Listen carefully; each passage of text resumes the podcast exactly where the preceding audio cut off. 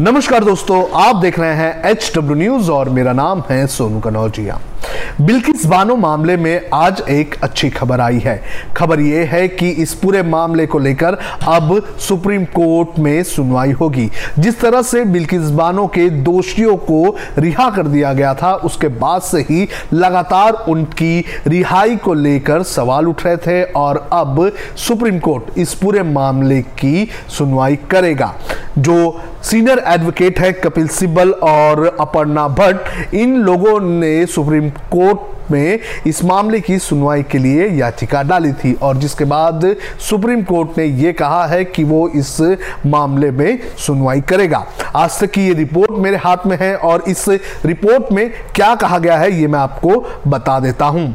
इसमें यह कहा गया है कि मंगलवार को सीजीआई की अध्यक्षता वाली सुप्रीम कोर्ट की बेंच के समक्ष बिल्किस बानो मामले को उठाया गया। वरिष्ठ अधिवक्ता कपिल सिब्बल और अधिवक्ता अपर्णा भट्ट ने कोर्ट से मामले की जल्द सुनवाई करने का आग्रह किया, जिस पर कोर्ट सुनवाई करने के लिए तैयार हो गया है।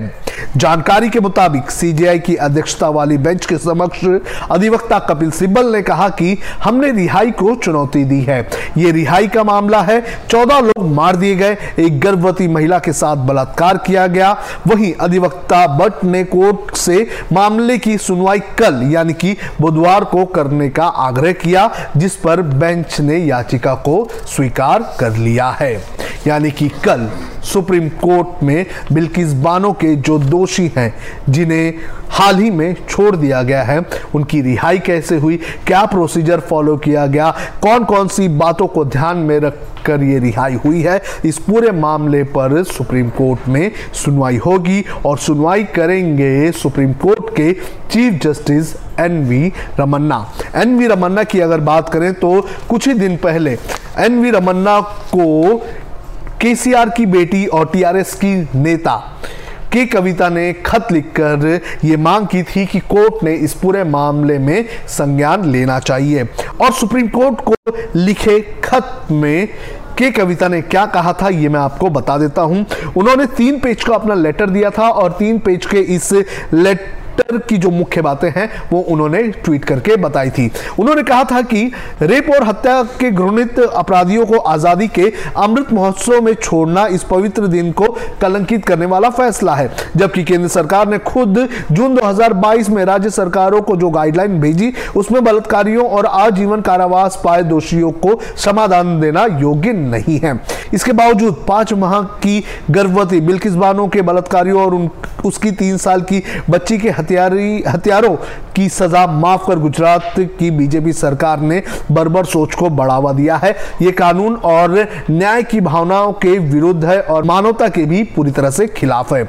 इसके आगे उन्होंने अपने ट्वीट में लिखा था कि एक स्त्री होने के नाते मैं बिल्किस बानो के दर्द और भय को महसूस कर सकती हूँ।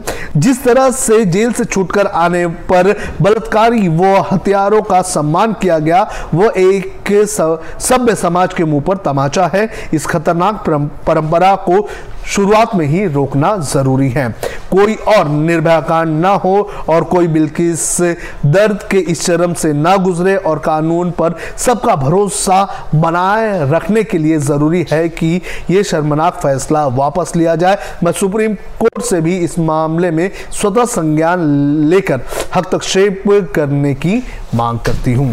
तो ये खत लिखा गया था के कविता की तरफ़ से जो एमएलसी है और पूर्व सांसद हैं। उन्होंने मांग की थी सीजीआई रमन्ना से कि वो इस पूरे मामले को लेकर संज्ञान ले।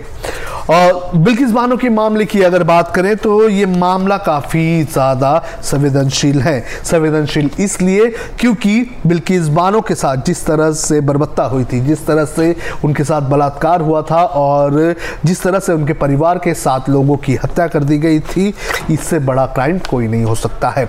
लेकिन उससे बड़ा क्राइम ये था कि जिस तरह से ये जो दोषी हैं, ये जेल से बाहर आए थे और इस जेल से आने के बाद जिस तरह से इन लोगों को हार पहनाकर इनका स्वागत किया गया, जिस तरह से इन लोगों को मिठाई खिलाई गई, मानो ये कोई बलात्कार की सज़ा पाकर नहीं आए हैं, बल्कि ये कोई बहुत बड़ा युद्ध जीत कर आए हैं। तो जब से ये तस्वीरें आई थी, उसके बाद से ही लगातार जो बीजेपी वाली गुजरात सरकार है वो सवालों के घेरे में थी। अब उम्मीद सुप्रीम कोर्ट से है। हम उम्मीद करते हैं कि सुप्रीम कोर्ट इस पूरे मामले में जो फैसला है, वो काफ़ी सोच समझ के लेगा।